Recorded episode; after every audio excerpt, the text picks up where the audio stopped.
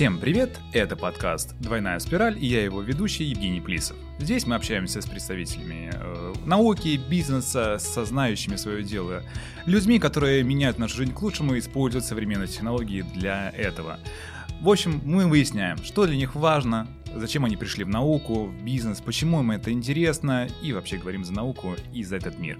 И перед тем, как мы начнем, я хочу напомнить, что спонсором данного подкаста является компания Napoleon IT, которая организовала магистратуру в МФТИ.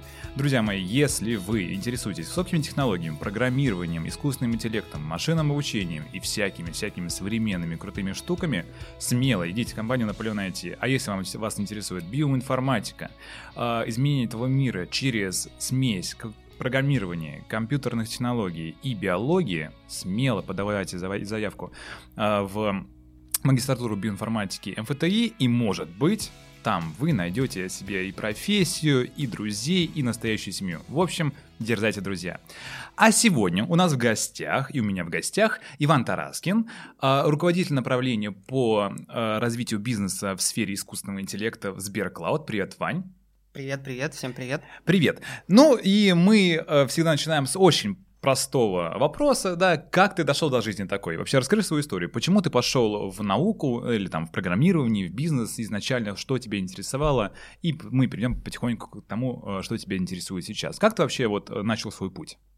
Да, ну все, наверное, началось э, с того, что я э, порядка 10 лет работал э, в консалтинге компании КПМГ, я занимался аудитом финансовых отчетностей и... Ой, что это такое? Давай сразу э, объясняй. Консалтинг, то есть ты э, консультировал, по сути, да, компании, которые к тебе приходили, да, по разным вопросам. Да. А аудит, что-то там было? Аудит финансовых отчетностей – это проверка на достоверность финансовой отчетности. А, а, а зачем эта компания? Ну, есть э, такое требование у регулятора, что любая финансовая отчетность должна заверяться аудитором. А, ну то есть э, у компаний, у компаний, у компаний есть отдельная, короче, проблема трабл геморрой, это значит постоянно давать эту отчетность а, проверяющим структурам. И ты по этому поводу консультировал их. Ну да, но если, если говорить другим языком, то аудиторы повышают э, доверие к цифрам. А, я понял, что это типа заверено, как нотариус. Да, так печать а, поставил? Да. Понял. И ты 10 лет этим занимался? Да. Как туда в это попал? Ну, собственно говоря, это, наверное, было единственное место работы. После университета я пришел в КПМГ на четвертом курсе. Угу. Вот, и э, так меня финансовый аудит затянул. А что за университет был? Это была Академия народного хозяйства. Я изучал финансовый менеджмент в, в сфере народного хозяйства именно, или там просто отдельная такая Нет, структура? это без, без привязки. Без привязки, да? это больше такое бизнес-образование. А, ага. И, значит, 10 лет там проработал, и что тебе намерило уйти оттуда? Ну, на самом деле, все было гораздо интереснее, потому что после того, как я закончил учиться, я сразу поступил в аспирантуру, uh-huh. вот, э, в НИИ труда. Э, успешно защитил кандидатскую диссертацию во время учебы что изучал? Э, ну, если мы никто не помнит тему своих там диссертаций. Тема у меня, кстати, была очень сильно связана с э, сельским хозяйством, потому что так получилось, что за время работы ну, у тебя есть какая-то отраслевая принадлежность. То есть ты проверяешь отчетности не всех подряд, а вот там определенного сектора, да, и для меня была определенная отдушина, это сельское хозяйство ну вот как-то лежала у меня душа к этому. Ну это здорово, конечно, когда ты прям вот такой нат натурал э, тем, что человек занимался последние 10 ну, тысяч лет, и ты при этом используешь какие-то прикольные высокие технологии. Да, то есть когда ты аудируешь какой-то бизнес классический, это не так интересно. Когда ты приезжаешь в какой-нибудь колхоз, Краснодарский край, где ты вживую видишь корову, вот они доются, но здесь какая-то вот душевность. Колоски колосятся, коровы доятся, вот это вся. Да. А, и что тебя именно привлекало в этом? Ну, это же такое... Мне всегда казалось такая чисто бизнес, э, не бизнес даже, какая-то бю бюрократическая бухгалтерская история, да? Ну, собственно говоря, это и была проблема после... Э, я начал задумываться о том, что там вся моя работа, я, конечно, она мне очень нравилась, но она вся заключалась в том, что ты полгода что-то проверяешь, а потом ты выдаешь это аудиторское заключение на одну страничку, и его берут и кладут в стол. А, и все посмотрели, что все хорошо, это не, все, про, как бы, не да. проверяет. Да. Это, безусловно, важно, но, если честно, я чувствовал, что в какой-то момент, что то, что я делаю, особой, особой ценности, в принципе. Проверка ради проверки. Да, не, не приносила. И ты в итоге куда-то ушел, верно? Ну, правильно сказать, что я начал, э, начал себя пробовать искать в других э, сферах. Э, как раз я пошел учиться в Сколково. Я выиграл грант Э, на 20 тысяч евро на программу MBA Сколково. Так, э, рассказывай, как так получилось? Вот, значит, ты сельское хозяйство, Академия сельского хозяйства, да, аудит финансовый, там, бла-бла-бла. Как в итоге Сколково 20 тысяч евро и э, как -то... Не поверишь, но там это тоже было связано с сельским хозяйством. Так, ну давай рассказывай, как это получилось-то?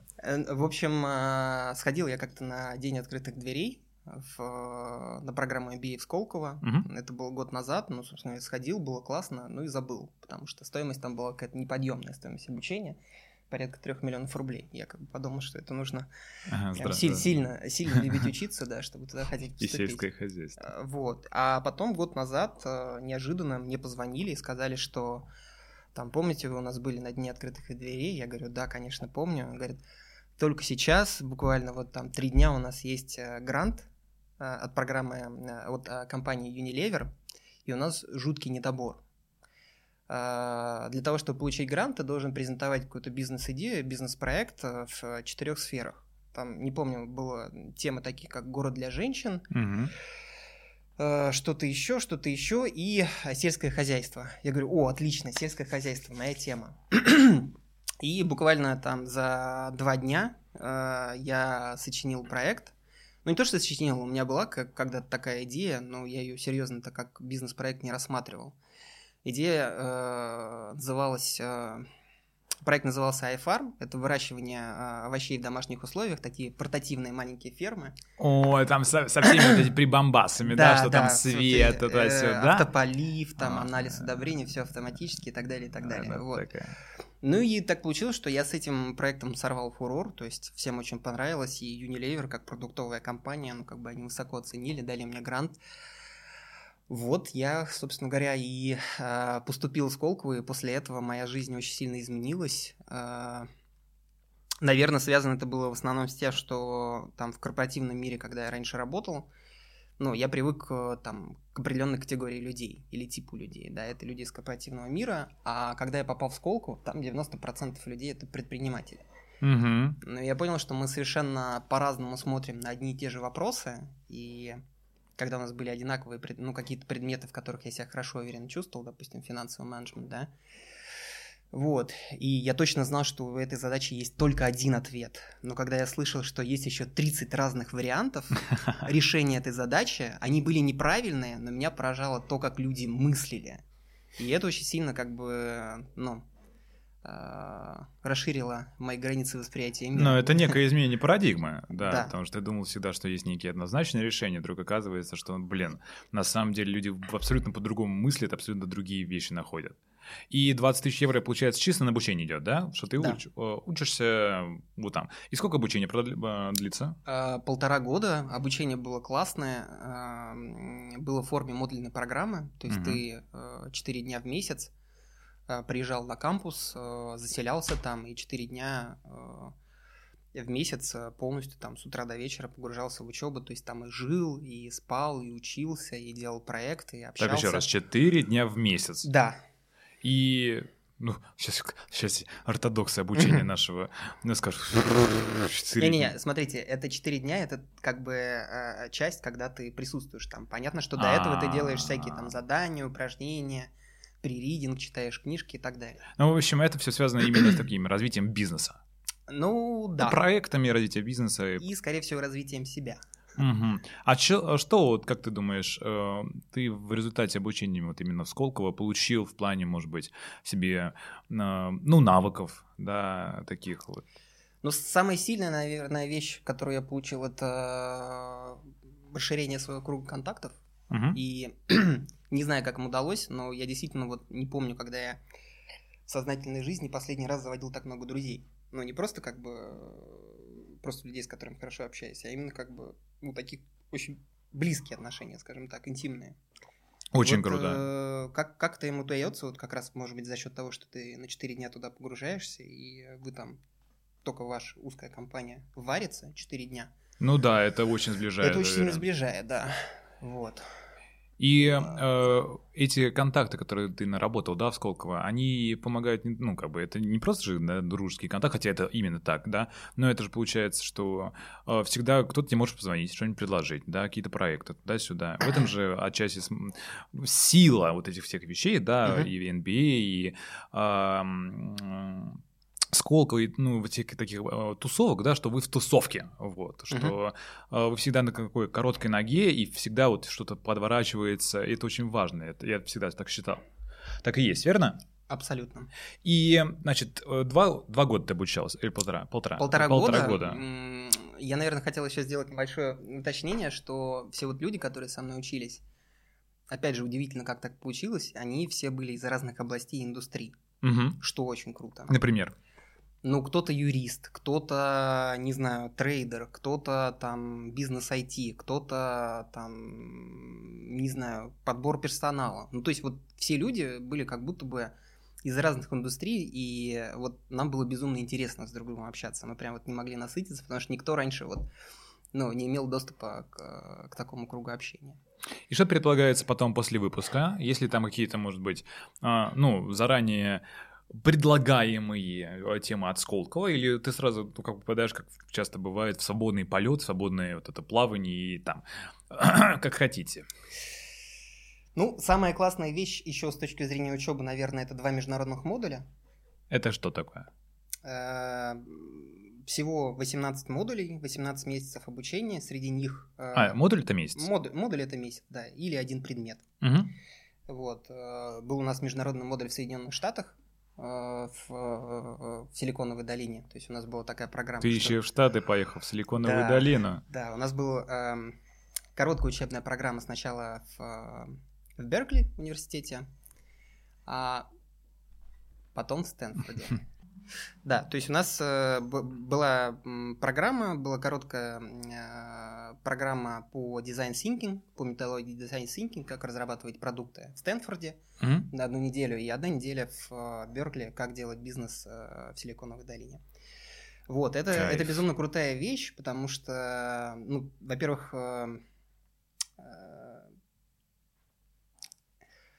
во-первых, не, так просто, если ты приедешь, там, получить э, доступ э, к такому образовательному контенту от топовых преподавателей. А во-вторых, э, там была такая штука, мы посещали реальные компании в Силиконовой долине. Кто-то ездил там в большие компании, Netflix, Facebook и так далее, а кто-то ездил в какие-то маленькие стартапы, которые вот только-только начинают зарождаться, прям реально гаражи. И какой, в какую группу ты попал? Я э, попал, э, мы ездили в Netflix, мы ездили в э, стартап э, Дэвида Яна, это продукт э, называется. Это это то, что с кино связано, нет? Э, нет, нет, это не, не Ivy, а Ива, первая Y. А, я понял. Y, ага. Что да. делают? В общем, они определяют настроение э, сотрудников компании. То есть ты приходишь на работу, и у тебя там сразу вопрос, какое у тебя настроение, хорошее, плохое. То есть они замеряют как бы метрики удовлетворенности людей в компании со, со, со своей. Ну, это анонимно, да? То есть книги просто пул? Или ну, как-то... Ну, это, это, это часть функции, потому что там очень глубокое машинное обучение, которое анализирует всю твою рабочую переписку, мессенджер и так далее, и как бы ну, прогнозирует э, твое поведение. Ну, в общем, Ничего такая себе. очень штука серьезная. А, то есть э, вы, вы просто на всякий, да, нельзя вылезть из компании, если ты приходишь неделю с плохим настроением, дайте скажут, зачем мы такие грустные люди? Или можно? Нет, наверное, как-то можно это обмануть. Ну, ага. в общем... Понятно, интересная система. Так, и вы все это дело ездили, посещали, общались с э, людьми, как бы, выясняли, как они это сделали, насколько это успешно, неуспешно, и как вообще, вообще тебе Америка? Слушай, ну вот э, после этого мы поехали потом в Гонконг. Угу. Вот, и если сравнивать на контрасте э, Гонконг и США, то я понял, что США это классно это, но это прошлое, а будущее там в Гонконге. Китай, да? Да. А почему? Или просто ощущение такое? А, ощущение даже с точки зрения там вот э, восприятия, не знаю, может быть, материального какого-то состояния. Uh-huh. То есть там, ну, там было вот ощущение, что в Штатах было классно где-то в 90-х. Но сейчас это все как бы идет на спад. Еще эпоха Стива Джобса, Возника, и вот когда они только начинали. Типа да. А вот э, в Гонконге ты видишь, что это вот фаза активного роста там все на подъеме. Да они еще пашут как лошади все, прям и... с рождения, мне кажется. Еще это... вот Робби начинает кроссовки шить. И это тоже. Блин. Ну и... Ну вообще да, скорее всего, Китай может и вырвется, не знаю. То есть, так, значит, ты был в Силиконовой долине, Потом ты поехал в Гонконг. Хорошо, тебе позвонили, это, это сколько? В Гонконг. Да. Потом ты вернулся в Россию. Или еще куда-то поехал, в Сингапур какой-нибудь. А, ну, завершалось все обучение э, такой экспедицией на Камчатке. Для того, чтобы мы вот по результатам э, выпуска, да, когда за, закончилась образовательная часть, все сдали экзамены, консалтинговые проекты, чтобы мы как-то сблизились, и у нас наши связи остались. Нас отправили в экспедицию на Камчатку. Ничего себе, это чтобы, не знаю, слишком много выпускников, чтобы половина в гейзерах э, сварилась, половина медведя сожрали? Ну, при, при, примерно так. В вулканы мы спускались, на вертолете летали, в, там, по вершины Обалденное покорили. обучение. В общем, крутая штука.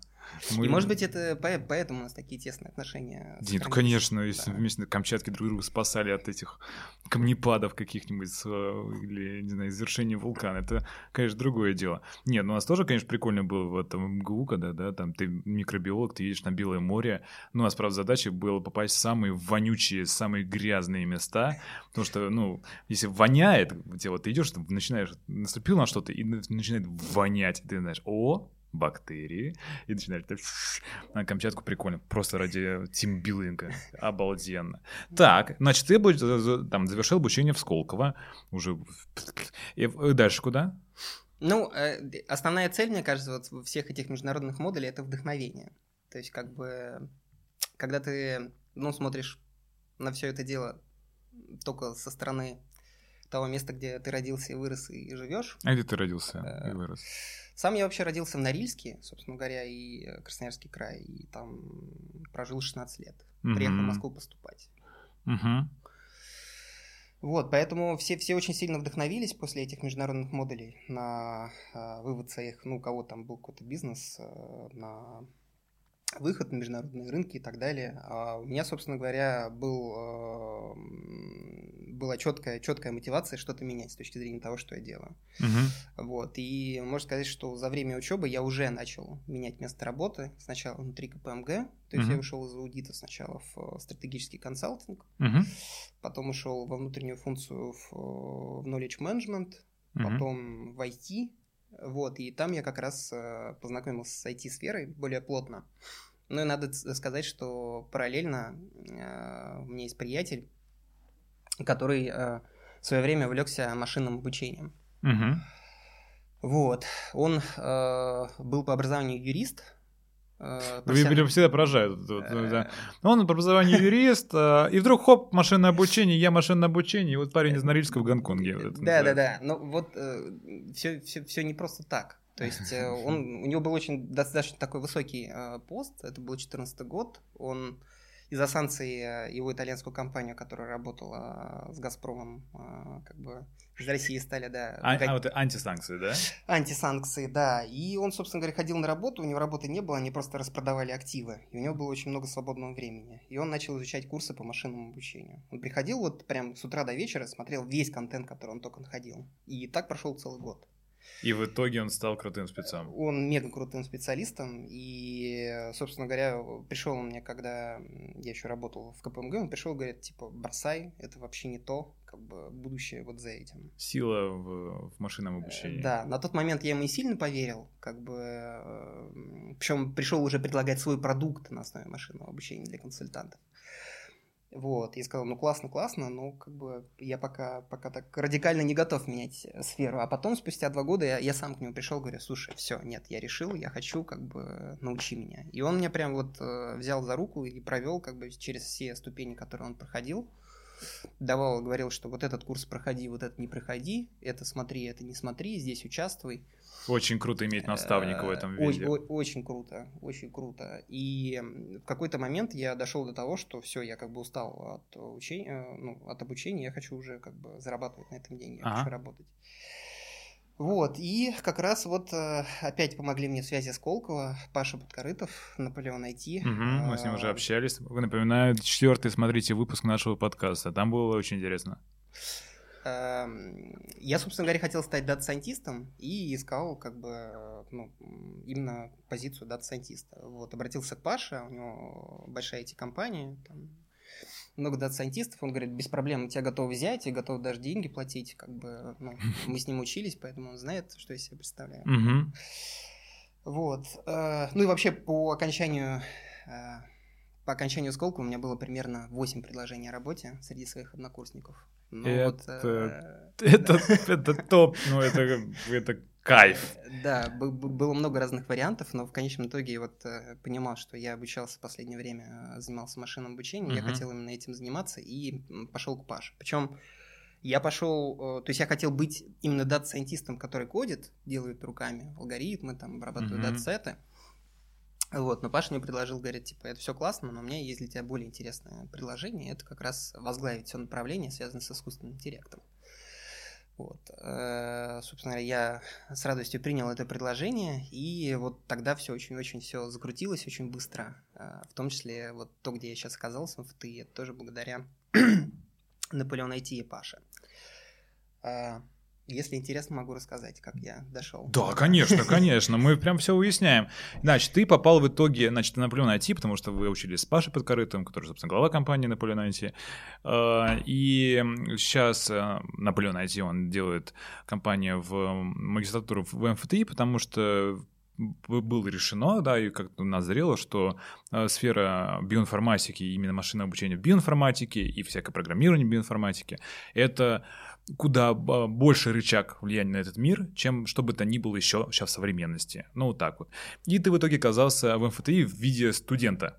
Да, но все путь немножко длиннее. Так, да, давай. В том числе ну. появилась магистратура, я считаю, э, в том числе большая моя заслуга. Э, было это связано как? То есть я пришел в феврале 2020 года в компанию, и так получилось, что сразу в Наполеон IT э, Паша решил вести факультативные курсы по введению в молекулярную биологию.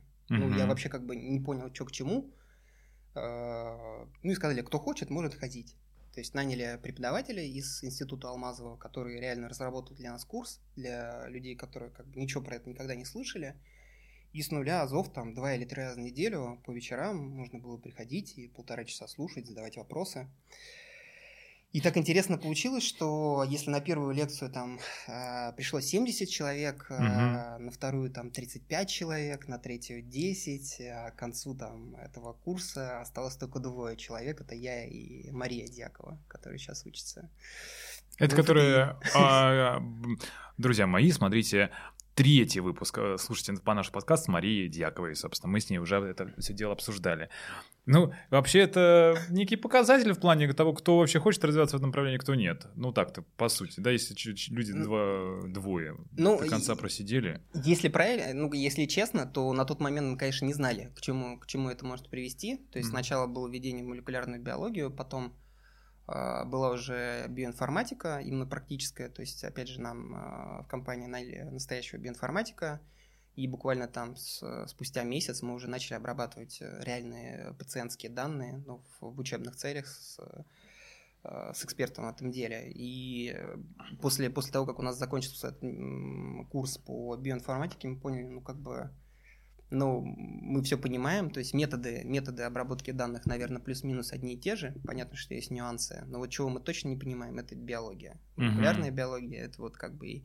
Но и это вряд ли можно получить э, с помощью каких-то краткосрочных курсов. То есть здесь нужно фундаментальные да, знания. Конечно вот, и мы как раз э, э, начали э, принимать э, решения относительно того, а как, э, что делать дальше. То есть мы поняли, что, ну, как там IT-компания, как компания, которая занимается машинным обучением, это круто, но таких компаний очень много, и нам нужно как-то ну, думать над тем, что, чем мы отличаемся. И мы подумали, что ну, у нас есть прекрасные, прекрасная стартовая база, это навыки программирования, и единственное, чего нам не хватает, это вот знание биологии. Ну и мы начали взвешивать различные варианты, а как, как, как можно как бы, найти этих специалистов, да, и э, э, ну, как правило, все расчеты показывают, что выращивать самому всегда дешевле и лучше, чем ну, нанимать ну, дорогих специалистов с рынка. Для да. себя, для души называется. Да. Вот, но это был серьезный период, когда мы действительно вот там в апреле у нас закончился курс, и нужно было принимать решение об открытии магистратуры. Вот, и мы все взвешивали тщательно, типа, а вот продумали, а если мы ее откроем, кто к нам пойдет, но мы, собственно говоря, здесь новички, как мы будем привлекать людей. Очень рисковое предприятие. Очень, очень рисковое, очень дорогостоящее. И, собственно говоря, я как раз был куратором а, этого проекта. А, вот. Мы разрабатывали концепцию, как мы можем привлекать студентов, где мы их будем искать, как мы будем проводить отбор, какие тесты, какие вопросы, э, собеседования и так далее, и так далее. Это все на твоих плечах лежало? Да. Сложно да. было? Ну, э, сложно было, потому что, потому что нужно было все делать очень быстро. За То сколько есть, вы это сделали? Ну вот с момента, когда мы приняли решение, что мы это хотим, до момента, когда мы взяли э, первого человека, наверное, пошел полтора месяца. Нереально быстро. Нереально быстро, но там было связано с тем, что как бы ты можешь заявить э, новую программу в очень сжатое время. У нас как бы физически. Угу, угу. То есть либо мы это делаем сейчас, либо мы переносим на год. А ну а через год никто этим заниматься уже не будет. Да, да. И все было очень, очень, очень динамично. То есть у нас сразу собралась такая большая проектная команда, были выделены очень хорошие ресурсы, люди, ребята. Мы все как бы очень классно упаковали. И было очень показательно, что мы сначала подумали, типа, по, ну, по заявкам смотрели на реакцию, да, каждый там день анализировали, а сколько пришло там людей. Ну и когда мы поняли, что там за две недели к нам пришло 150 заявок, причем все были очень целевые, то есть это не просто какие-то случайные люди-пассажиры, mm-hmm. а люди, у которых действительно есть какой-то биологический бэкграунд, и айтишный бэкграунд, и тесты они сдавали хорошо. И мы реально поняли, что нам будет э, крайне тяжело выбирать, потому что все кандидаты достойные. Но... Ну, Это, с одной стороны, приятно, да. а с другой стороны... Ну, в общем, вся, можно сказать, что как бы все превзошло наши ожидания. Это, не, ну, из 150 выбирать, конечно, лучше из трех, чем из трех, да, которые бы даже на 8 мест, разумеется. И в итоге, собственно, в эти 8 студентов, да, э, в том, в том числе ты учишься сейчас на магистратуре. Да, но там была такая история, что, то есть мы хотели набирать э, часть людей с рынка, ну, большую часть, угу. да, и плюс в рамках э, как бы внутренней мотивации объявили конкурс внутри компании, что вот кто, кто там проходил курсы все, там, введение молекулярную биологию, кто посещал биоинформатику, может презентовать ну, как бы на на эту программу. Ну, собственно говоря, я сдавал как бы экзамен на всех, э, со всеми на общих основаниях и прошел буквально там по минимальной границе. Благо помогла, э, помогла то, что у меня э, в МФТИ дают повышенные вступительные баллы, накидку, если у тебя был красный диплом по первому образованию, либо в бакалавриате. О-о-о. Плюс у меня ученая степень это тоже добавила пару баллов. Кандидат, да? Да, и за счет этого как бы у меня ну, базовая оценка, плюс еще повышается на вот эти вот дополнительные коэффициенты, и, в общем, я как бы... Читы, читы, ну ладно, ладно, ну наконец-то, наконец-то где-то этот красный диплом не только как бы вместо коврика для, для мышки, да, используется, но наконец-то он какие-то бонусы дает, или как эти золотые медали в школе. Ну вот, ну благо я никогда этим не интересовался. Вообще сложно обучаться э, в МФТИ? Слушай, ну сложно, потому что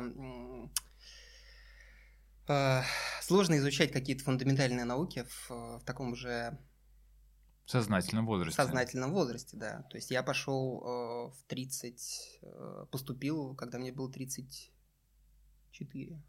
Ну, то есть э, обу... ну, изучать молекулярную биологию... То ну, Саша, ну, и были, конечно большие сомнения. То есть, когда я там общался с, ну, с друзьями своего круга окружения, когда они слышали, что биоинформ, что это, зачем тебе это. Это всегда там, так. Ну, это... Родители тоже были, говоришь, куда, что делать будешь, как это связано с тобой. В общем, было очень много сомнений, и в том числе относительно того, а смогу ли я это. Вот, потому что, ну, сравнивая себя с ребятами, которые изучали там это очень серьезно там в, университете, и они там сознательно со школы понимали, что они хотят стать биологами, и как сделать, как, как дойти до их уровня, наверное, никак. то надо стараться хотя бы тянуться. Нет, я уверен, что как, потому что, ну, у очень многих э, ребят, которые поступали на биофак очень заряженными, э, ну, всегда идет какая-то переоценка приоритетов, и другие интересы появляются. И очень мало э, людей, которые пошли, я уверен, на биологический факультет к 35 годам, реально занимаются, продолжают заниматься и биологией, или смежными прям супердисциплинами. Такое mm-hmm. часто бывает. И, э, ну, вообще очень круто, когда э, когда вообще, как классно, что мы существуем в мире, когда там в 30, 40, 50 лет, когда угодно можно взять и хоп, биоинформатика. Понятное дело, что все вокруг тебя будут показывать пальцем, а, биоинформатика, биоинформатика и так далее. помню, даже пример приводил в свое время, -то, ну, в каком-то подкасте, по в швейцарском городе, что ли, мэр, э, она взяла и стала э, водителем игру, тем самым, мусоровоза. И она такая, она по фотографии, она так, говорит, я такая счастливая, говорит, эта работа просто супер, настолько меньше ответственности и настолько круче, что просто с этим ничего не сравнится. Поэтому, друзья мои, если вдруг вы чем-то интересуетесь и думаете, а не поздно ли Никогда не поздно, всегда делайте то, что вы хотите делать. Мало ли у вас вы, выбиться там какое-то там свободное время, и вы станете реально крутым специалистом, и будете и деньги хорошие зарабатывать, и, э, и делать то, что вам нравится. Это всегда есть такая возможность. Главное делать, главное интересоваться, главное изучать и просто не останавливаться. Как мы всегда говорим, чтобы оставаться на месте, нужно бежать все больше и больше скоростью в нашем мире, как Алиса в стране чудес завещала нам. Итак, значит, ты сейчас в магистратуре, сейчас вы заканчиваете первый курс магистратуры МФТИ, а вы сдаете сейчас экзамены. Вот сейчас у тебя остался экзамен по молекулярной биологии. Да. Вот. И ты даже, что там говорил, ты отправил даже семью куда-то подальше, чтобы они вам не мешали. Да, у меня 10 месяцев назад родился сын, и очень... Ой, это тоже как бы, спасибо, определенный челлендж, совмещать это и с учебой, да, там, и с работой, и, и выделять время семье, но это крайне тяжело. Uh-huh. Вот, и если раньше там я мог перед работой там встать в 5 утра и поучиться, то с рождением сына, но так как он тоже просыпается в 5 утра, я вынужден проводить это время с ним перед, перед работой. И, это тоже важно. Э, да. Вот, и последние два экзамена, которые были на этой неделе, вчера была структурная биоинформатика, а четверг будет э, молекулярная биология, я подумал, что для этих экзаменов нет, мне нужна полная концентрация.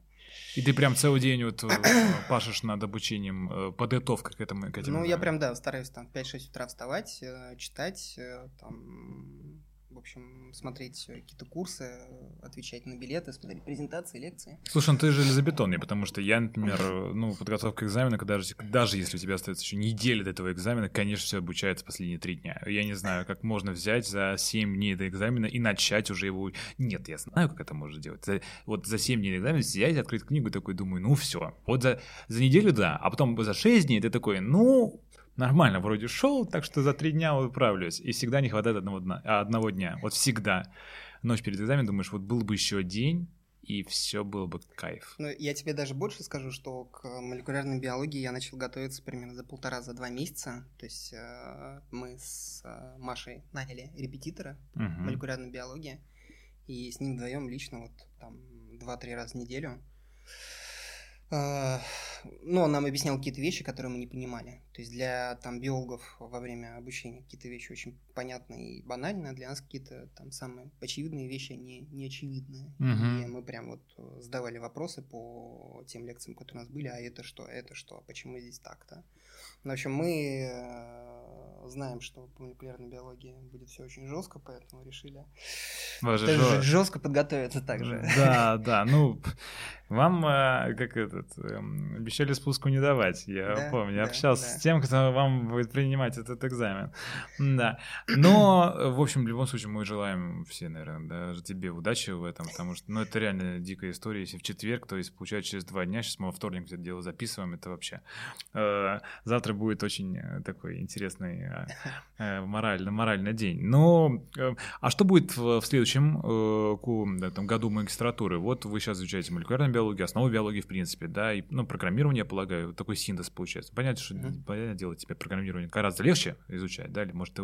А вообще, э, то, что сейчас изучаешь в плане программирования, оно э, сложно, или там ты уже половину знаешь и так, одним глазом на это смотришь? Слушай, ну, у нас э, программирования как такового немного. Ну, или там вот всякие вот такие программы. Есть машинное обучение, это очень mm-hmm. при, при, прикладное, как бы. Вот. Но в целом говорят, что те, кто там по натуре педант, перфекционист, у них очень легко получается программировать. Те же самые юристы, аудиторы.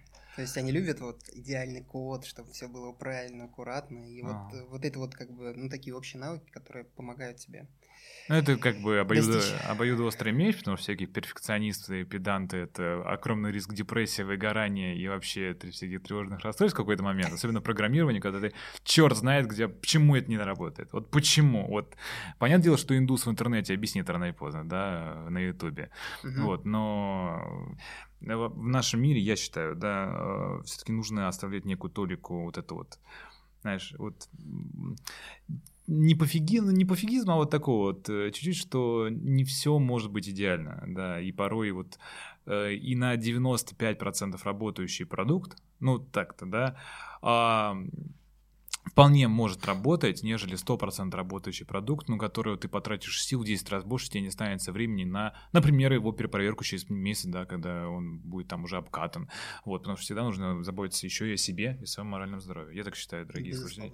Я не знаю, как э, ко мне там, там, там отнесутся всякие педанты и перфекционисты, но, дорогие друзья, за себе тоже здоровьте, никогда ничего не бывает прям супер идеально. Всегда есть кто-то лучший, и помните правило прошу прощения, одного азиата. Что бы вы ни делали, когда бы вы это ни делали, всегда найдется один азиат, который сделает это лучше вас. Вот, поэтому успокойтесь и делайте то, что вам нравится настолько хорошо, насколько вы это хотите делать.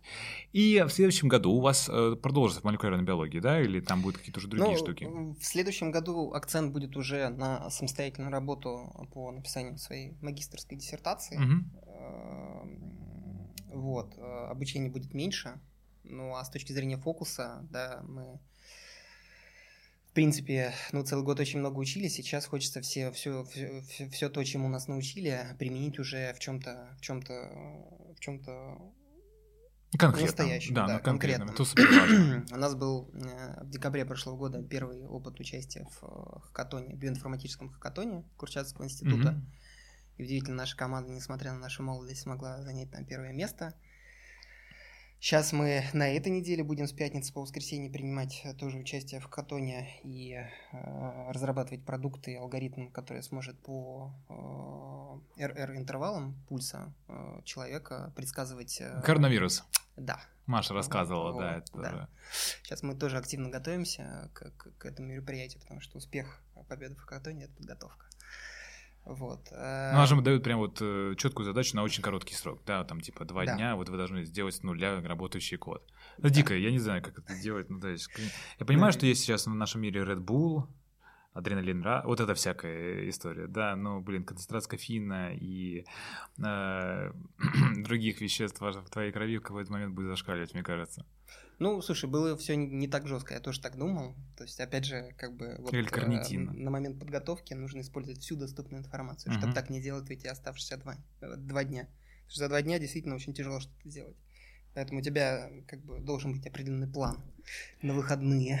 Итак, э, ты сейчас продолжаешь обучение в МФТИ, но я так понимаю, ты сейчас э, э, от Наполеона IT больше отошел в Сберклауд, а именно сферу, ну, именно бизнеса в плане машинного обучения, да, искусственного интеллекта, прошу прощения. Да, да. А вообще чем отличие искусственного интеллекта от машинного обучения? Или да, это просто ну, там, машинное обучение? Искусственный это интеллект часть... это больше, больше такой как бы собирательный образ, угу. а машинное обучение это там алгоритмические, скорее всего, как часть, часть искусственного интеллекта. То есть ты, допустим, не знаю, можешь обучить с помощью NLP моделей, научить там Э, научить модель отвечать на какие-то вопросы человеческие. А, да? ну, короче, это искусственный интеллект, это некий, ну, как бы объект. Объект, а машинное обучение — это процесс э, и, э, ну, ре, вот это ресурс, инструмент. Инс, э, машинное обучение — инструмент да, да, э, развития искусственного интеллекта. Ну, можно так сказать. И ты чем занимаешься в этом Сберклауде? Ну, примерно, ты понимаешь. У нас, э, у нас есть э, продукт, вообще Сберклауд — это продуктовая компания, у нас есть продукт, называется ML Space. Это как раз платформа для дата-сайентистов, специалистов э, платформа для разработки модели машинного обучения угу. на базе э, суперкомпьютера Кристофари. Это что такое? Это где ну такое? Ну вот э, есть у Сберклауда суперкомпьютер, он самый мощный в России СНГ, занимает сороковую строчку в мире среди самых мощных компьютеров. Где находится? Он находится в Сколково. Центре обработки данных Сколково. Ну, это... понятно. Область вокруг Сколково на 100 километров повышается на 5 градусов, да, ежегодно, просто из-за охлаждения этого компьютера. Угу. И что он делает?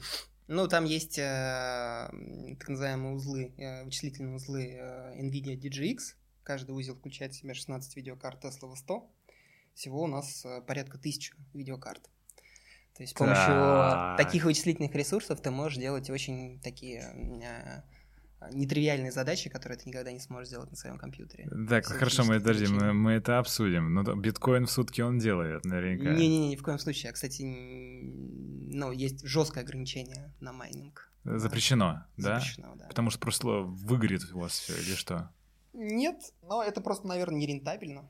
Ну, не, ну, хотя да, сколько он энергии жрет, и, ну, как бы это, наверное, не есть такое слово страшное compliance в бизнесе да, и да, так далее. Да. Друзья мои, compliance, если вы не знаете, это некие, ну, эм, не, не гласные правила. А, вот, например, когда вы там с кем-то встречаетесь, да, там не культурно, например, что-нибудь сделать, да, то есть нету такого закона, что это неправильно сделать, да, но это, ну, вот не так. То же самое в бизнесе. Некоторые штуки не надо делать просто потому, что это не очень красиво и не очень правильно вообще. Вот называется compliance. То же самое здесь. Если у вас есть суперкомпьютер, не надо его использовать для какого-нибудь майнинга.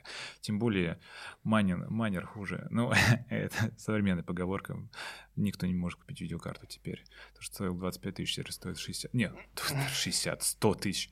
Бедный. Благо я успел собрать компьютер. Ну, вернемся, значит, в, к нашим баранам. Итак, значит, на этом суперкомпьютере, который находится в Сколково, вы э, искусственный интеллект, машинное обучение в сфере чего? Или просто? В чего угодно. Чего угодно. Ну, то есть... Э, в чем ну, заключается твоя работа? Да? Ты руководишь направлением э, вот, соединения бизнеса и искусственного интеллекта. Да? Ну, скажем так, приходит, э, есть два типа клиентов. Есть э, люди, которые уже...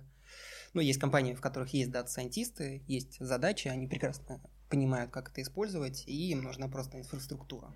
А, так, давай разбираться. Значит, есть э, клиент, да, какая-то компания, которая занимается, допустим, программированием, консалтингом, ну, неважно, ну, да? обязательно, может быть, бизнес-компания. Э, бизнес-компания. В общем, у нее есть программисты и дата-сайентисты, да, которые знают, что они хотят, знают, как они это хотят, они приходят к вам, ну, им просто не хватает, у них э, есть наверняка свои ресурсы, по большей части. На, вот машинные ресурсы в плане вот компьютера, да? да? Железо, железо, либо свои там тоже суперкомпьютеры, кластеры вычислительные. А бывает так, что в какой-то момент они задумали что-то вообще грандиозное, и они понимают, что у них просто нет таких ресурсов.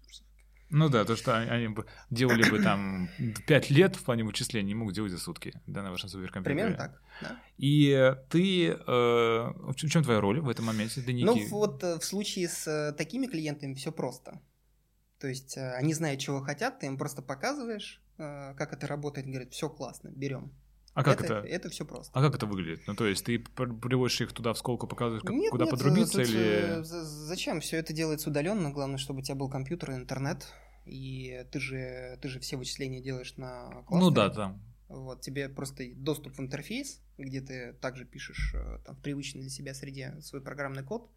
А, я понял, модели. Да. И... Ты такой некий Э, проводник, экскурсовод, ваш интерфейс, как он работает, как им пользоваться. Ну, для профессионалов, скорее всего, это занимает не так много времени держать ребят. Да, здесь моя роль, скорее всего, такой э, технический пресейл-консультант. Угу. Пресейл, ну да, пресейл, то есть до покупки. То есть ты показываешь, да, как да. это дело работает, вы, наверное, какой-нибудь тестовый кодик тоже запускаете, Ваня проверяет, а, ваш компьютер таки работает, да, на дизеле небо коптит. И в итоге вот вы подписываете контракт, и как это происходит? Вы даете этот суперкомпьютер или часть его мощностей в аренду на какой-то срок, верно? Да. И обычно сколько это бывает? Ну, слушай, у нас э, система pay as you go, то есть ты... Без понятия, если, что такое. Ну, как бы, если тебе нужен компьютер, ты его используешь и платишь за это. А, если не нужен, ты ничего не платишь. В любом случае, ты, скорее, ну, полностью полной его мощности гибко. никогда в жизни не, не займешь. Очень легко можно занять. Вот, допустим, да. там понятно, что наш основной клиент это ПАО Сбербанк, ага. который обучает невероятно очень сложные тяжелые модели. И, казалось бы, тысячу, тысячу видеокарт это какое-то нереальное количество, но есть задачи, есть ну, модели, ну, для Сбербанка. которые могут загрузить эту тысячу видеокарт на полгода. На полгода реально. Просто и... будет считаться одна модель полгода. И вы, соответственно, компьютер это использовать не можете. Все, полгода он занят. Ну да, мы мечтаем, чтобы была такая загрузка. Но пока она не такая. Не такая. Но ну, это... стремимся. Ну, а примерно всякие бизнесмены к вам приходят, первого типа, да, которые знают, чего они хотят. Сколько они примерно берут часов или дней? Слушай, ну там же зависит от э, конфигурации. Ты э, можешь выбрать э, там одну видеокарту, две, три, четыре, шестнадцать, э, сто, двести. Угу. В зависимости от задач. То есть э, не всегда нужна людям дикая скорость. То есть э, ты можешь обучить модель там за час, а можешь там за четыре дня. Вот. Не всем нужна такая скорость. Понятно, понятно. А второй тип людей, которые... А вот второй, с ними гораздо интереснее и сложнее, потому что там цикл сделки гораздо больше, он может там быть месяцы, иногда годы. Это люди, которые когда как, которые слышали что-то про машины. Ой, обожаю таких чуваков. Это... Да, у них нет дата-сайентистов, э, потому что очень высокий порог э, входа да. Э, в этот бизнес, очень высокие зарплаты, и, ну, понятно, что не каждый себе может это позволить, но есть безумный энтузиазм. Есть какой-то энтузиаст компании, генеральный директор или там не знаю, директор цифровой трансформации, который загорелся, говорит, я хочу, хочу, хочу, только ничего нет. Угу. Расскажите, что я могу сделать. И вот здесь вот как бы я как раз рассказываю, что можно сделать, но и чаще всего, скорее всего, какую-то идею, идею клиента как раз трансформирую в какой-то проект mm-hmm. по машинному обучению и показываю, как это можно реализовывать у нас на платформе, в нашем продукте. И, ну, то есть сперва нужно объяснить вообще чувакам, да, на самом деле, чего они хотят, скорее всего, потому что они приходят, вот это вот, и показывают, что вообще, в принципе, можно сделать, как это можно сделать, сколько это будет стоить. Они такие, это дороговато, да? Вот в 90% случаев. Нет, тут даже, даже, даже, даже не так. То есть еще не доходит э, до обсуждения цены. Как правило, первая ошибка, которую совершают люди, они пытаются, вот которые никогда с этим не имели ага. дела, они пытаются сделать какой-то сверх нереально сложный проект. То есть они настолько верят, что искусственный интеллект настолько всемогущ, что берут какую-то задачу, которую ну, просто невозможно решить. Это же э, ошибка номер один. Типа смысл жизни найти на вашем суперкомпьютере? Не, ну говорить бизнес-задачу решить, но когда у тебя нет таких данных, которые позволят правильно сделать алгоритм, Понятно. который будет предсказывать нужное решение. вот, это раз проблема, а самая распространенная проблема это отсутствие данных. То есть э, там есть желание, даже есть желание платить, есть задача, есть понимание и так далее, а потом ты говоришь, все отлично, давайте работать, давайте данные. Какие данные? Что нужны еще данные? Обожаю, просто обожаю. И ты понимаешь, что, во-первых, э, эти данные нужно собирать, собирать это дорого, ну, как бы, если процессов нет. То есть ты собираешь за очень большой период, нужно делать определенные бизнес-процессы, потом валидировать эти данные, что неправильно. Э, компилировать. Ну, в общем, такой тяжелый, э, тяжелый процесс, и все, все в конечном итоге пляшется от данных.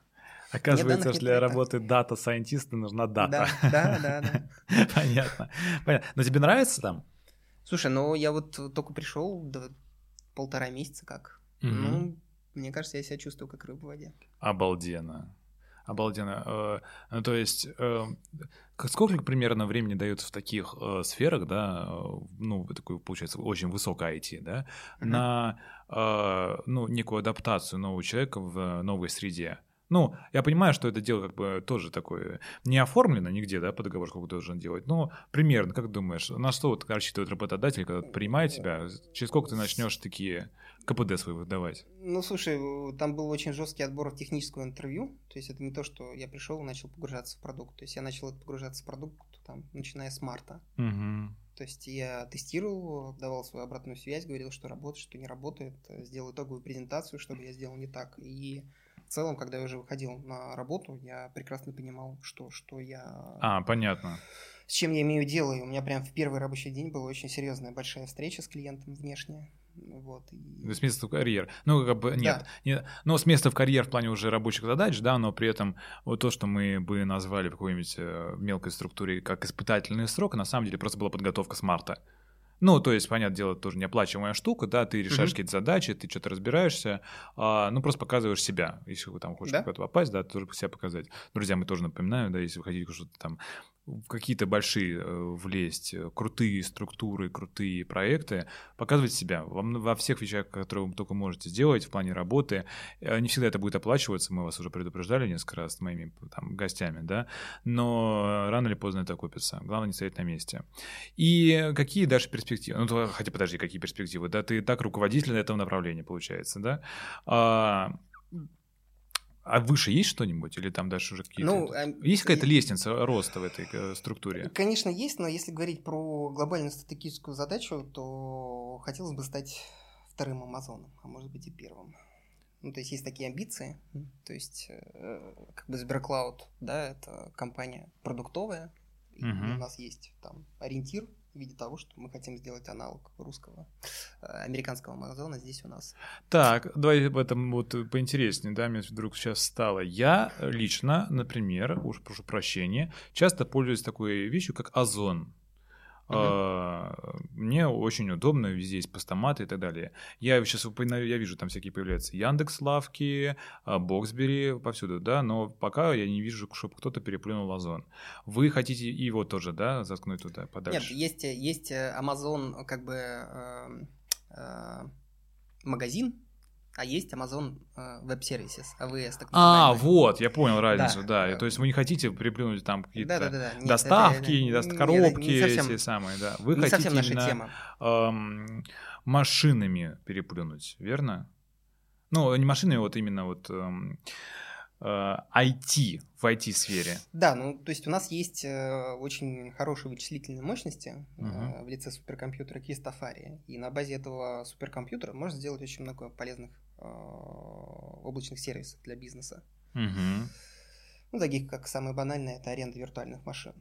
Вот. И таких сервисов очень много, порядка 50. Помимо того, что есть у нас продукт, угу. которым я занимаюсь, ML Space, да, для дата-сайентистов, есть еще много других продуктов на базе этого суперкомпьютера. А расскажи про этот эм, арен, аренда виртуальной машины, что это такое? Ну, это то, то, то же самое, только единственное, что ML Space это ты как бы...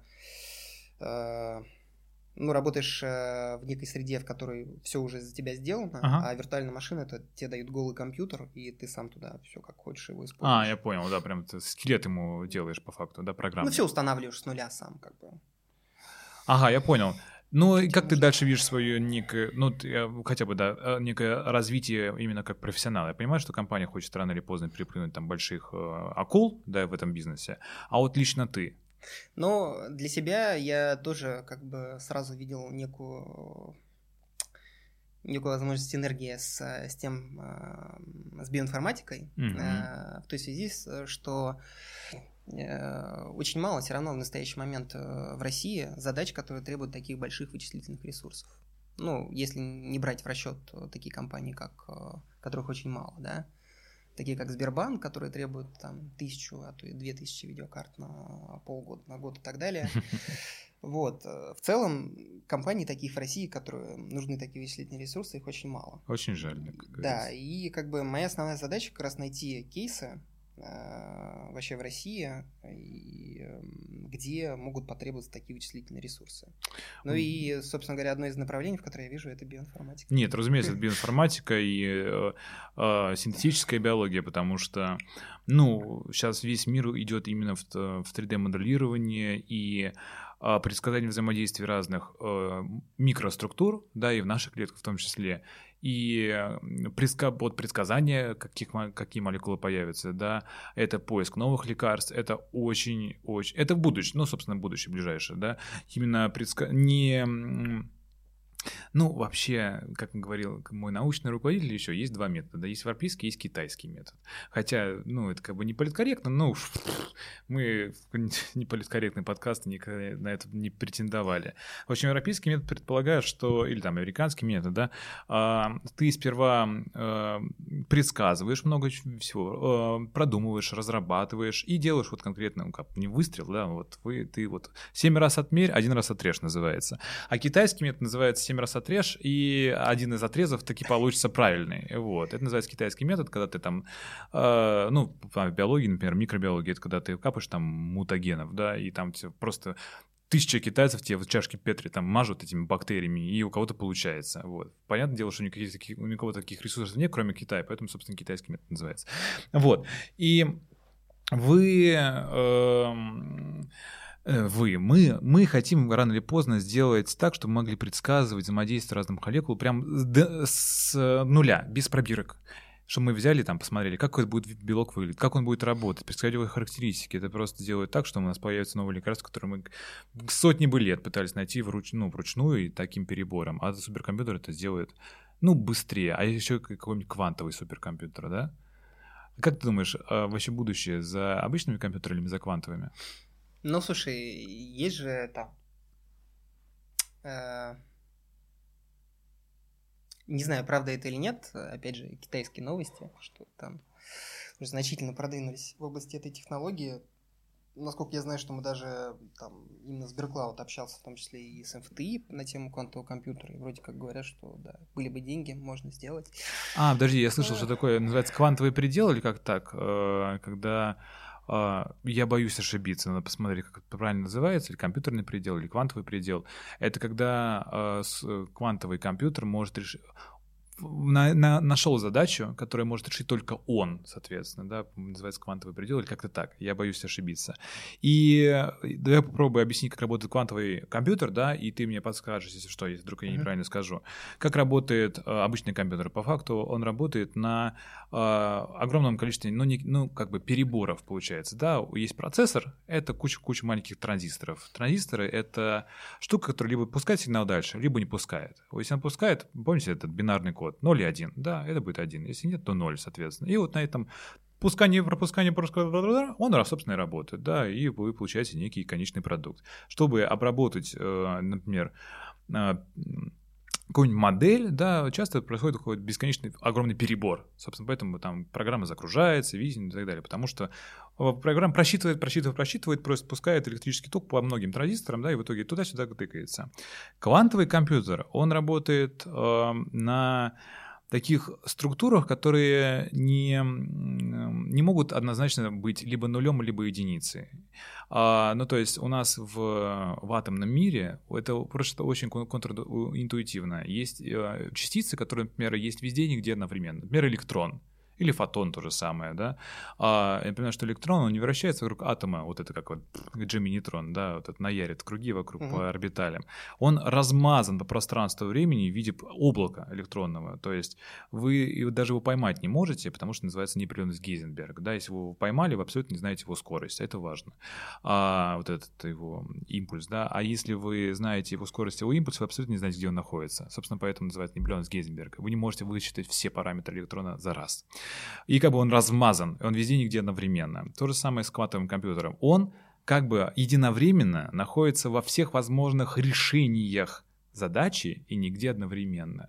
И так получается, что он просчитывает за раз все возможные варианты и дает вам правильный ответ. Это очень трудно понять, но по идее он работает именно так. Я правильно э, примерно написал? Ну, я небольшой эксперт в квантовых компьютерах, но но он, а, он находится в некой постоянной суперпозиции. То есть он, он как бы размазан, каждый вот его маленький транзистор, если можно назвать это транзистором, он не 0 и 1, а он размазан как бы в, в, некой, в неком промежутке между нулем и единицей с некой степенью вероятности.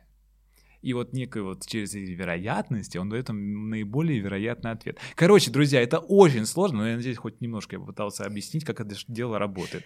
Друзья мои, если вы не э, там, ну ладно, Эйнштейн, не Эйнштейн, но разобраться в этом было бы очень прикольно, потому что, ну, это реально контринтуитивно, потому что наши обезьяньи мозги вообще не приспособлены к тому, чтобы хоть как-то приблизиться к пониманию квантового мира, квантовых компьютеров, ну и так далее. Нам важно, что банан, банан, э, Э, там спариться, замечательно, еще больше. А лучше еще там поесть банан и спариться. Вот. Э, вот туда-сюда. И э, там убежать от хищника. Как мы перешли от квантовых компьютеров. Вот, подождем. Ну, а так, да, так получается у нас на подкастах. Такое бывает. В общем, это очень прикольные, прикольные задачи. И так, подожди, и как ты хочешь, вот, поскольку ты связан с направлением как связь бизнеса и а, машинного обучения, да, искусственного интеллекта, ты хочешь привлечь компании, которые занимаются биоинформатикой? Ну, я хочу, то есть никто сейчас... Э,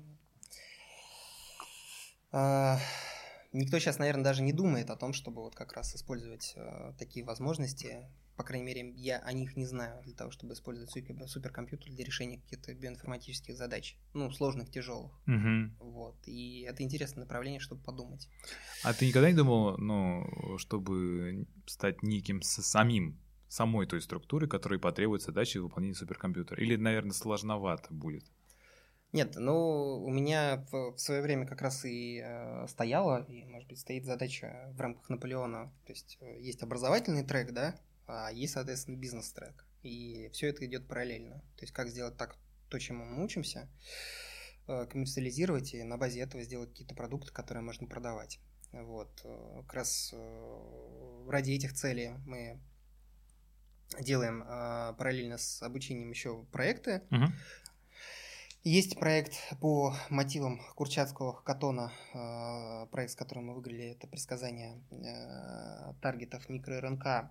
На базе этого э, проекта сделать некий веб-сервис, инструмент для ученых, чтобы они могли вводить там какую-то последовательность ДНК. И наша модель определяла вероятность, которой та или иная микро-РНК сможет ну да, э, собственно, предсказание взаимодействия микро-РНК и да. цепочных РНК, да. мы это уже обсуждали и с Варей угу. Варламовой, и с Машей. В общем, друзья, слушайте второй, третий подкаст, ну и все остальные подкасты обязательно тоже Короче, мы сейчас, э, как, как, э, наверное, научная лаборатория, больше научно пытаемся нащупать какое-то свое направление. То есть мы же начинали с чистого листа, и угу. как бы сейчас ну, пробуем там, там, там себя и понять, где выстрелит. А, для того, чтобы на этом построить уже какую-то историю успеха коммерческую. Вань, последние два, два вопроса в нашем сегодняшнем подкасте. Первый мой вопрос такой, тоже необычный. Почему ты занимаешься тем, чем ты занимаешься? Ну, я говорил уже, что там у меня в предыдущей сфере произошла определенная а, деформация в связи с тем, что я понял, что я как бы не приношу какую-то пользу ощутимую. Mm-hmm. То есть я очень трачу много энергии, и вся моя там весь плод моих усилий просто берется и кладется в шкаф. Ну и подумал, что я хотел бы приносить какую-то, ну, действительно, то есть это не какие-то громкие слова, а приносить какую-то пользу. То есть инвестируя такое же количество времени, которое я инвестировал, но при этом, чтобы это было полезно. Вот, и как раз э, нас э, во время собеседований э, в первый набор магистратуры было очень много собеседований, и я очень запомнил такую красивую фразу. Э, был кандидат, который к нам в итоге не попал, но он сказал очень красивую фразу. Он сказал, что если бы я был врачом, я бы смог спасти сотни пациентов, а если я буду биоинформатиком, я смогу спасти тысячи или, может быть, миллион пациентов. Очень красиво. Да, и вот тогда мне эта фраза настолько сильно запала, и она действительно очень ну, правильно отражает всю философию биоинформатики. Да, это когда вот изначально контринтуитивно, да, так-то вот ты берешь скальпель и спасаешь пациента. А если ты придумал новый скальпель, который спасает в 10 раз лучше, ты по факту спас намного больше людей. Да. А, и мой второй вопрос а, такой, что бы ты мог посоветовать тем ребятам, людям, да, которые только начинают свою, свой путь и, может быть, в машинном обучении, в искусственном интеллекте, может быть, в биоинформатике, что нужно делать и что не нужно делать по твоему, э, по твоему мнению? Ну, или там, если, если есть такие э, пожелания или там советы? Слушай, ну, мне кажется, что точка входа всегда это сейчас э, какое-то онлайн-образование. То есть сейчас образовательный контент все больше и больше, и меньше риска нарваться на какой-то некачественный курс. Вот, э, поэтому точка входа это курсы, э, потом трек выглядит так, что ты э, участвуешь дальше в хакатонах, либо в соревнованиях на Кагле, и в, конечном итоге ну, весь там процесс занимает, наверное, полгода-год, у каждого по-разному. Ты можешь уже пробовать себя именно в профессии. В общем, дорогие друзья, дерзайте, не стойте на месте. Собственно, мы каждый раз заканчиваем один, э, подкаст одним и тем же. Ну, и, истины обычно очень простые, да, прописные. Как сохранить свое здоровье, нормально спать, не стрессовать, нормально много, там, разнообразно есть и заниматься активным образом жизни. Да просто никто этого не делает, да, и вы будете долго здорово жить. И там вредные привычки. То же самое здесь. Хотите заниматься интересными вещами, зарабатывать хорошие деньги, давайте уже откровенно, да, а, и реализовывать себя как специалист, надо работать, надо и учиться. Сейчас обучение зачастую огромное обучение, бесплатно, просто за то, что вы платите собственным вниманием, да, на сайте, например, просто за счет рекламы вам, э, вы оплачиваете собственное, собственное обучение. Всегда есть какие-то задачи, задачи становятся все больше и больше, и не только в России, да, сейчас, тем более программный мир, он э, мультикультурный. Везде, э, как где бы вы ни сидели, хоть на Гавайях, гамаке, хоть в Норильске, код и там, и там будет одинаковый. Вот, поэтому вы везде можете сорвать большой куш, получить, прошу прощения, просто 20 тысяч евро на обучение, и потом поехать в Америку, потом в Гонконг, и потом, ну что, а что же лучше, Америка или Гонконг? Давайте подумаем. Да, ну Гонконг поприкольней. Вот, всегда есть возможность реализоваться, поэтому дерзайте, э, поэтому работайте, и никогда не стойте на месте. Спасибо большое, Вань, что пришел к нам. Спасибо вам. Вот. А, и с нами сегодня был Иван Тараскин, руководитель направления по развитию бизнеса в сфере искусственного интеллекта, как я запомнил, да, здесь не ошибся. И я напомню, что спонсором данного подкаста является компания Napoleon IT, которая организовала магистратуру в МФТИ. Друзья мои, если вы хотите заниматься программированием, крутыми вещами а, и решениями, а, связанными с компьютерами в бизнесе, идите смело в компанию Napoleon IT или обращайтесь просто в эту компанию как бизнес. А если вы хотите связать свою жизнь с биоинформатикой. Не тормозите и смело топайте вновь открытую, в свежеоткрытую буквально, вот-вот, свежак, первая свежесть рыба. А мы откроем ФТИ по биоинформатике, там вам будет точно интересно. А меня зовут Евгений Плисов, до новых встреч, еще услышимся. Пока-пока.